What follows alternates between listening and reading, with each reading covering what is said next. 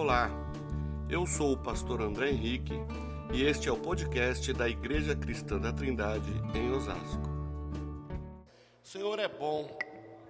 Irmãos, o texto que nós lemos, nós vemos aqui Jesus caminhando com, seus, com seu grupo, com seus discípulos, caminhando para Jerusalém. E aí, ao, ao caminhar para Jerusalém, eles vão precisar passar por Galiléia e Samaria. Nós sabemos que passar pela Galiléia era um, a, a, cidade, a região da Galiléia, era uma região que o povo, a maioria do povo já era judeu. Então estava fácil passar. Agora, passar por Samaria chama-nos a atenção para esse texto. Por quê? Os samaritanos eram um grupo que não simpatizava muito com os judeus. Né? Se a gente buscar as informações lá na história, nós vamos ver que lá quando Salomão morre, então no momento que Salomão morre, seu filho Roboão, ele assume é, o trono, e aí há uma, uma briga, porque há uma revolta, vamos assim dizer, porque é, Salomão ele tratava a sua administração com o povo era de uma forma, já Roboão ele força ainda mais o trabalho da, do povo, né, do, do, e o povo se levanta contra. Então ali acontece a divisão do reino. Então Roboão fica com Judá e Benjamim, e as dez tribos do norte ficam com Jeroboão. E na caminhada da história nós vamos ver que perto ali de 722 antes de Cristo, o reino do norte é levado para a Síria como escravos, como vassalos, né? Eles vão ficar no cativeiro ali. E era costume do povo assírio então, quando eles tomavam o povo, eles levavam embora escravos e traziam o povo lá da cidade que eles estavam para Samaria, no caso. Esse povo, é óbvio, se misturou com os judeus que ali ficaram e criaram agora então um novo, um novo tipo de judeu, que agora seriam então vieram a ser conhecidos como os, os samaritanos. Nós vamos ver lá em Esdras, em Neemias, quando eles voltam do cativeiro, Esdras quer fazer então uma limpeza uh, na população. Então, assim, os judeus que haviam casado, que haviam constituído famílias com pessoas da terra ali de Samaria, com os, que, os estrangeiros, então Esdras pediu para que essas famílias fossem desfeitas. Então, que se enviasse embora as suas esposas, filhos, quem não fosse judeu, eles queriam é, trazer de volta a pureza do povo judeu. Isso então fez com que essa, essa, esse clima tenso, esse, esse ódio pelo povo é, entre judeu e, e, e, samaritano crescesse, fosse cultivado ao longo dos, dos tempos. Na época de Jesus, ainda havia essa, essa rincha, essa, é, essa antipatia desses povos.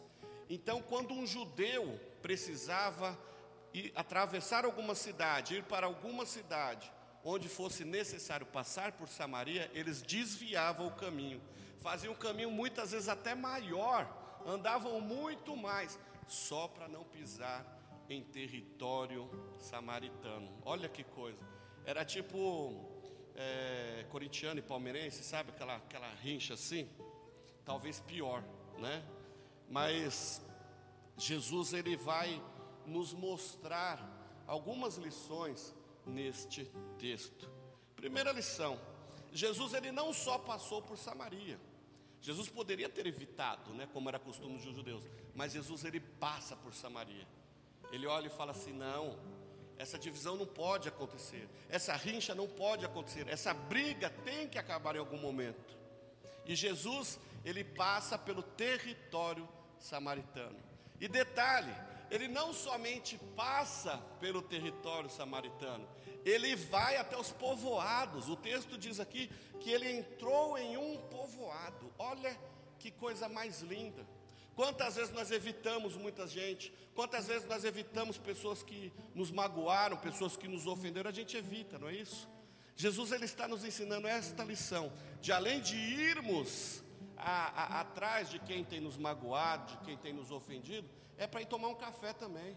Leva lá na salgaderia do Manuel e do Marcelo e paga uma coxinha para quem tem te ofendido. É assim que é isso que Jesus tem nos ensinado, é a praticar o amor, a praticar a graça que Deus tem desenvolvido sobre as nossas vidas.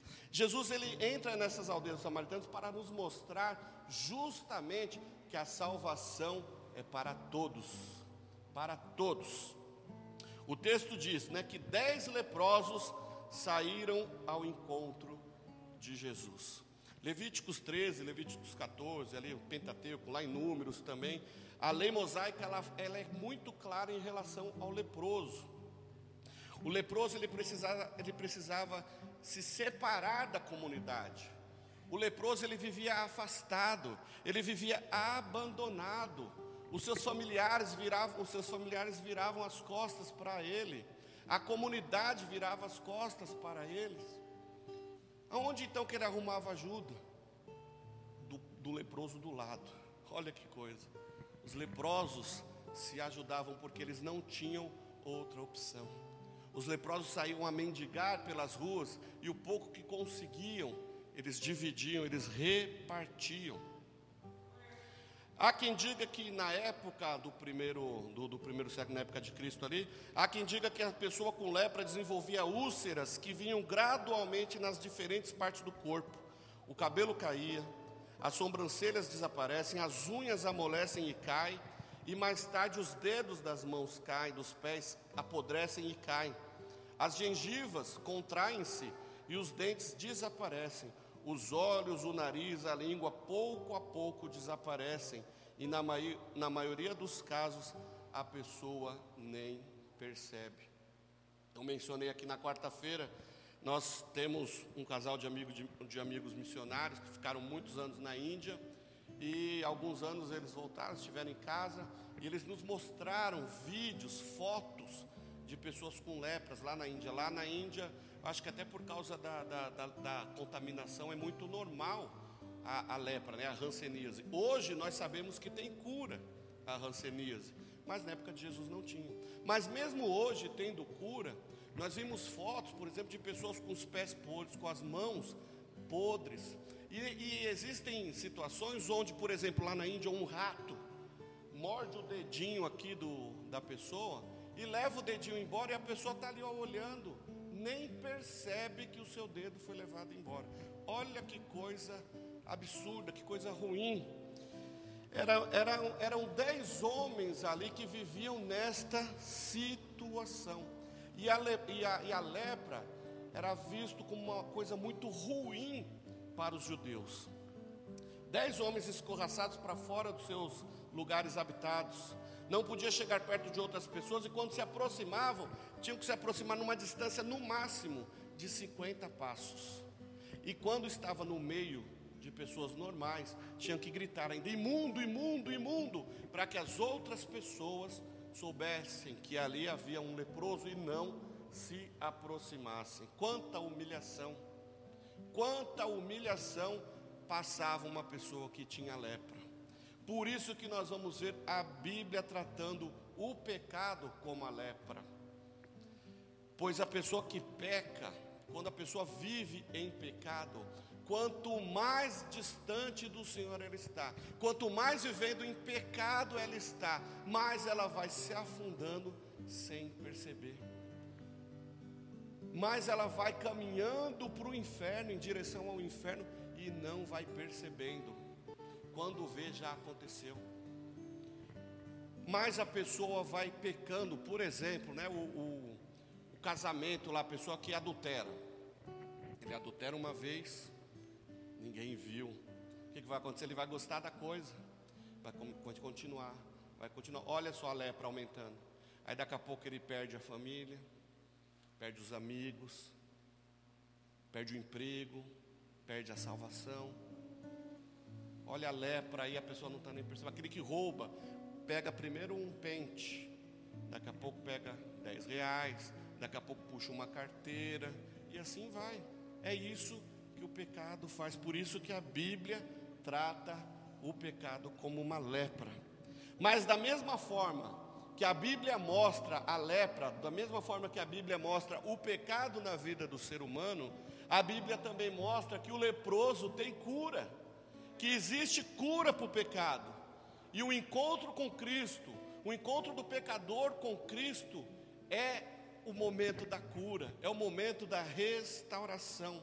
Basta o pecador, basta o leproso querer ser cuidado, querer ser curado. Por isso que quando pecamos, o crente ele não tem prazer no pecado. O crente não se satisfaz no pecado. Não vive para o pecado. Nós pecamos por conta da natureza pecaminosa que nós nascemos. Mas o crente, o filho de Deus, não tem prazer em pecado. Alguns pontos para a nossa exposição. Onde Jesus chega, ele chama atenção. Aconteceu que, indo ele para Jerusalém, passou pela divisa entre Samaria e a Galiléia, e ao entrar em um povoado, dez leprosos saíram-lhe ao encontro. Já pararam para pensar que sempre que nós vemos Jesus chegar em algum lugar, ele causa um impacto, ele causa confusão, ele causa uma aglomeração. Agora não pode, né, aglomeração, mas aonde Jesus chega, o tumulto está feito. Olha que coisa interessante. Aonde Jesus passa, ele não é, é, não passa despercebido. Multidões corriam para estar com Jesus, multidões corriam para ouvir as histórias de Jesus, ouvir a palavra de Jesus. Claro que nem todos que estavam na multidão queriam realmente estar com o Senhor. Alguns estavam ali buscando talvez a cura, talvez buscando uma libertação política, talvez queriam até alguns ensinamentos, mas para proveito próprio e não para um comprometimento. Mas nós sabemos que entre aqueles discípulos, entre aquelas multidões de pessoas que ouviam Jesus, haviam aqueles sim que verdadeiramente queriam colocar em prática aquilo que Jesus estava lhes ensinando. Eles queriam verdadeiramente ser discípulos do Senhor, como eu vejo nesta multidão que está aqui. Pessoas que querem aprender com o Senhor, pessoas que querem ter uma vida entregues ao Senhor, um relacionamento com o Senhor. Haviam ali discípulos como nós aqui nesta manhã, que queriam verdadeiramente olhar nos olhos de Jesus, sentir o toque de Jesus, olhar para Ele ouvir a palavra da Sua boca, queriam estar com o abençoador e não queriam apenas as bênçãos, queria estar com aquele que pode te dar a vida, aliás, aquele que é a vida, não aquele que pode te dar alguns presentinhos, não. Irmãos, andar com o Senhor Jesus, ter uma vida para o Senhor Jesus, caminhar com Ele, olhar para Ele, é muito melhor do que as bênçãos que Ele pode nos dar. Irmãos, se andarmos com o Senhor, as bênçãos virão atrás. Agora a gente não pode inverter a coisa, a gente não pode ir somente atrás de bênção, de bênção, de bênção, de bênção, de bênção, de bênção, achando que Jesus é o prêmio por, por causa da bênção. Não, é o contrário. Nós precisamos buscar o Senhor, que a bênção nos perseguirá. Não tenha dúvida disso. Amando ou odiando, todos queriam ver Jesus. Engraçado que hoje né, não é diferente. Aos que amam Jesus, aos que zombam de Jesus, mas todos falam de Jesus. Por quê? Porque o nome de Jesus dá ibope Dois mil anos depois, o nome de Jesus continua chamando a atenção de todos. O crente pisa na bola, vira notícia. Olha lá, o crente, aquele lá não é o que serve Jesus? Vira notícia, está em todas as capas de jornais e tal, tal, tal. O cara lá escreve um livro zombando de Jesus, vende que nem água né? o carnaval, o pessoal zombando, as paradas que nós vemos por aí, todos zombando de Jesus. Olha só, engraçado que isso está na Bíblia. Jesus fala que o mundo mal, os ímpios iriam zombar do nome de Cristo. Não importa, o nome de Jesus ainda chama atenção. Jesus ainda hoje causa impacto aonde ele chega. E como Jesus chega hoje nos lugares, através da sua vida, através da minha vida, aonde nós chegamos, aonde nós colocamos o nosso pé, Jesus está chegando. Glória a Deus. Aleluia. Outro ponto, Jesus não atendeu os leprosos na hora. Jesus não curou eles ali na hora. Por quê, né? Poxa vida, nós vemos lá em Marcos 1, 41, quando Jesus curou o outro leproso lá, Jesus tocou nele na hora. ele foi limpo. Mas aqueles ali não foram curados, eles gritaram, né? Versículo, versículos 13 e 14: Mestre, Jesus, tem compaixão de mim, de nós, tem misericórdia da gente. E Jesus, logo que os viu, disse, né? Ide e mostrai-vos aos sacerdotes. E aconteceu que enquanto iam, eles ficaram purificados. Jesus podia ter curados ali mesmo, mas não. Jesus ele olhou e mandou-os ao sacerdote. Por quê? O que que os judeus, o que que os leprosos pediram? Mestre, tenha compaixão de nós. Eles não pediram para serem curados. A, a, a esperança deles ali, talvez por anos de sofrimento, anos de humilhação, eles não pedem mais por cura, mas eles pedem compaixão, eles pedem misericórdia, eles pedem piedade. Quantas vezes nós estamos vendo o mundo aí sofrendo, o mundo jaz no maligno, o mundo padecendo, vivendo no pecado, tendo inclusive prazer no pecado, mas estão clamando por misericórdia. O povo está se satisfazendo, o ímpio está se satisfazendo em diversas fontes, porque há um vazio dentro dos seus corações, que é justamente o vazio do tamanho de Deus. Estão clamando por misericórdia, nós sabemos disso. Nós sabemos que muitos estão nos bares bebendo, outros se drogando, outros aprontando por aí, tentando extravasar um vazio, que na verdade, quando na verdade eles estão clamando por misericórdia. Jesus olhou para aqueles homens e entendeu que eles estavam precisando de amor, precisando de afeto, e Jesus os amou. Jesus olha para aqueles homens, entendendo que algo muito maior, algo muito melhor do que a simples cura de uma lepra, Jesus poderia lhes dar, que era a salvação, a cura da alma, a libertação do mal, a libertação do pecado.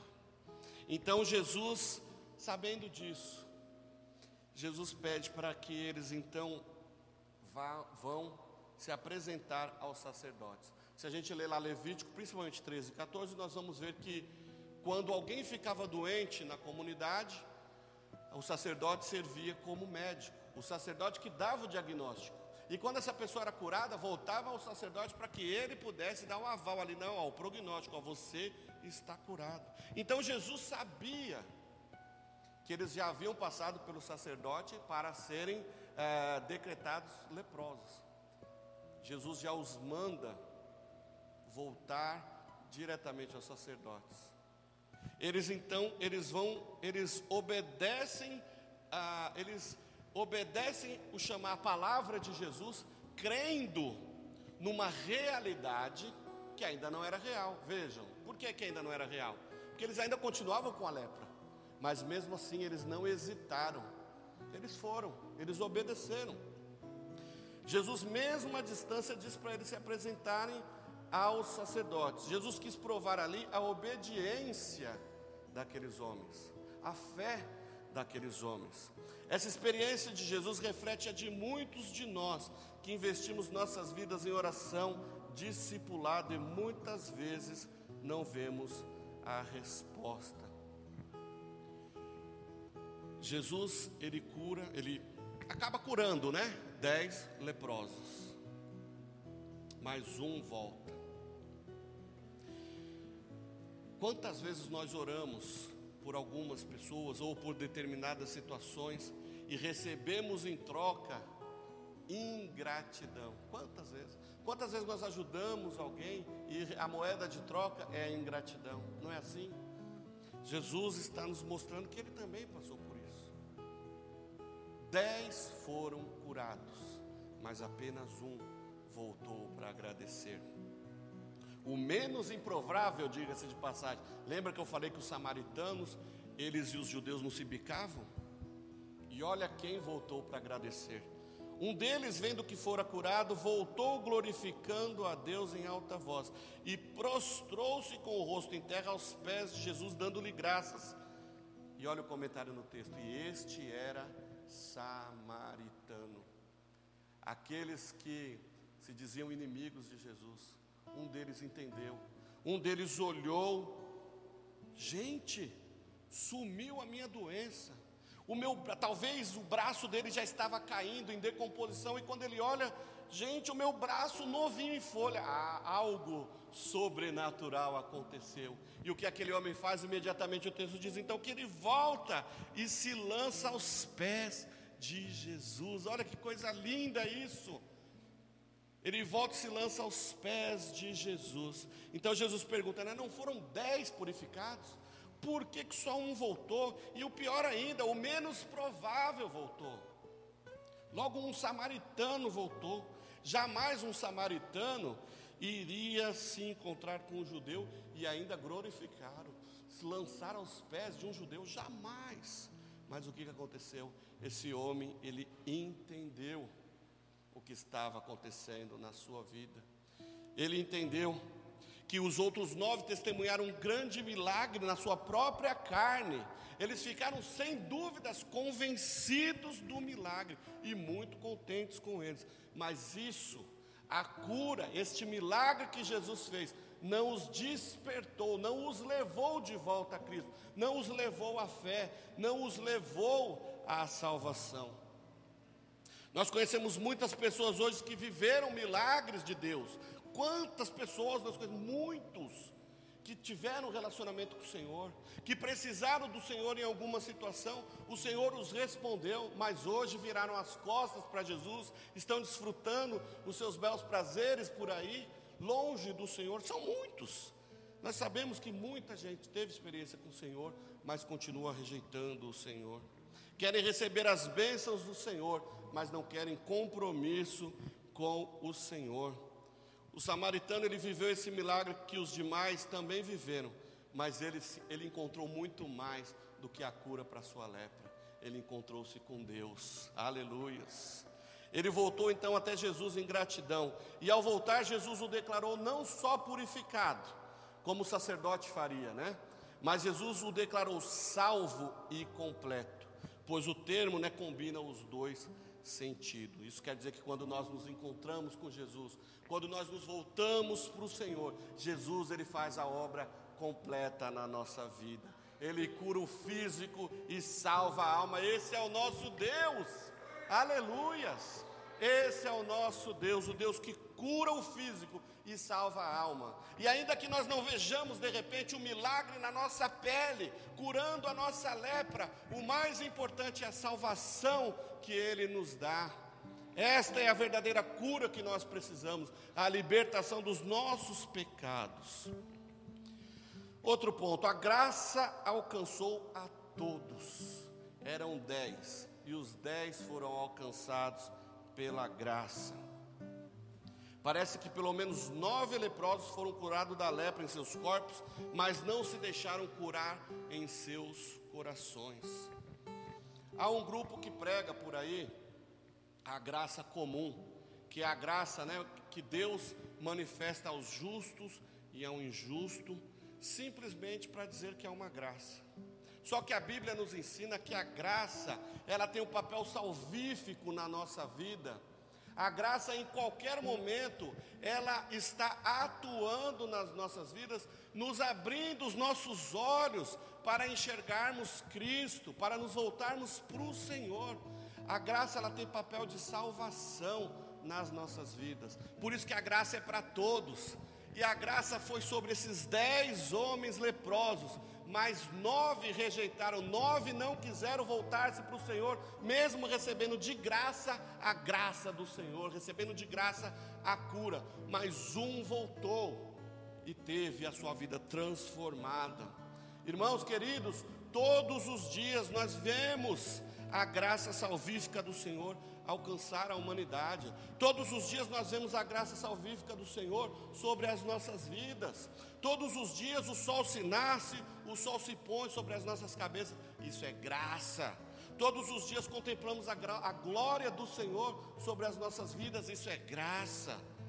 Quantas vezes, irmãos, temos visto coisas sobrenaturais até mesmo na natureza. O salmista já diz isso, né? Os céus proclamam a glória de Deus e o firmamento anuncia as obras das suas mãos. Só não vê o Senhor quem não quer. porque as obras, os céus, as, a natureza, tudo que nós vimos reflete a glória do Senhor, é a graça sobre as nossas vidas. Todos os dias, queridos, nós somos curados de alguma lepra na nossa vida. Lepras como a vaidade, o orgulho, a soberba, a ganância, a inveja, a ira. E precisamos todos os dias agradecer ao Senhor pela cura da nossa lepra, pelo perdão dos nossos pecados. O Senhor está nos dando neste momento a oportunidade de sermos gratos a Ele por tão grandiosa salvação. A graça do Senhor é suficiente para tocar sua vida, mudando-a completamente. Seja grato. Já parou para pensar quem você era há um ano atrás, há dois anos atrás, há dez anos atrás, e olha o que você é hoje. Olha o que Deus tem feito na sua vida, olha o que Deus é, te abençoou e tem muito mais para te abençoar. Esse é o nosso Deus. Seja grato, agradeça ao Senhor por tudo que Ele tem feito na sua vida. Aleluia. E eu creio, queridos, eu creio mesmo que muitas coisas ainda Deus tem para te dar, Deus tem para fazer na sua vida, fazer na nossa vida. Basta buscarmos Ele em primeiro lugar. Basta colocarmos as nossas vidas diante do Senhor, falar: Senhor, faça o que quiseres de mim. Estou aqui como vaso na mão do oleiro para ser moldado, para ir à obra, para trabalhar, para fazer as coisas que o Senhor tem nos ensinado a fazer. Eu, tenho, eu não tenho dúvida de que esse homem que foi curado, após adorar ao Senhor, após conhecer aquele homem como filho de Deus, eu duvido que ele ficou quieto. Eu duvido que ele voltou lá para sua casa e ficou escondido. Ai, eu tenho que ficar quietinha que eu fui curar. Imagina! Ele deve ter ido pular lá no meio da praça. Ele deve ter ido abraçar os pais, abraçar os amigos. Agora ele podia. Agora ele estava limpo do pecado, ele podia olhar, limpo da lepra, né? ele podia olhar e estar com as pessoas, ele podia se relacionar com as pessoas. Olha a alegria deste homem por ter alcançado Cristo, por ter esse encontro com Cristo. Irmãos, quando nós nos encontramos com Cristo, quando nós buscamos a face do Senhor, quando nós buscamos a presença do Senhor e somos tocados por Ele, isso é motivo de festa, de celebração, de alegria, de júbilo.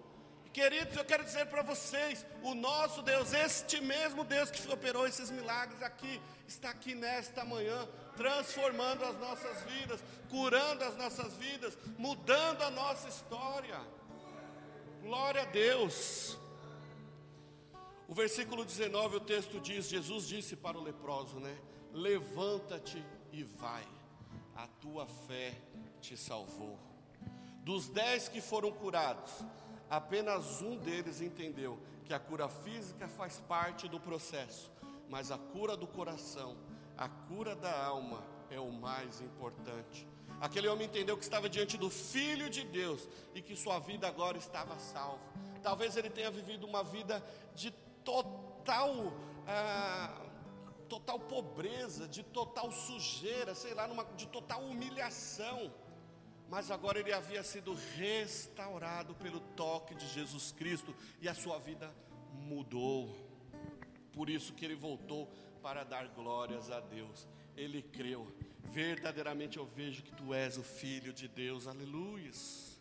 Os leprosos não tinham culpa de terem contraído a lepra mas nós somos culpados pelos nossos pecados. Todos foram curados, a salvação é para todos, mas somente um voltou. Isso quer dizer que somente um creu. A graça foi para todos, mas a graça ela é condicionada à fé, a fé no Filho de Deus. A salvação é condicionada à fé no Filho de Deus. Jesus Cristo já morreu em nosso lugar para nos dar a vida eterna. Ele é o único caminho. João 14,6 diz isso, né? Que ele é o único caminho. Ele não é um dos caminhos. Jesus, ele é o único caminho. Não há outra estrada.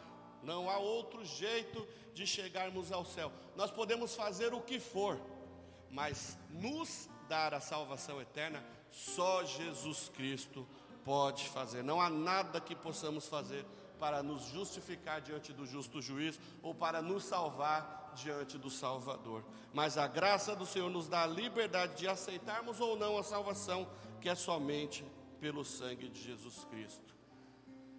Aceitar a Cristo é uma decisão minha, uma decisão sua. E sermos gratos a Deus é uma obrigação nossa, porque foi Ele que nos amou. Como Jesus olhou para aqueles leprosos que pediram misericórdia, Jesus olha para eles e os ama. O amor de Jesus os curou, os salvou. É a mesma situação aqui para nós nesta manhã. Jesus olhou para nós com amor, e o seu amor nos trouxe poderosa salvação. Sejamos gratos a Ele. Coloque-se em pé. Vamos agradecer a Ele. Se você gostou deste podcast, siga-nos em nossas redes sociais: youtube.com/barra ICTosasco, Instagram arroba e facebook.com/barra ICTosasco.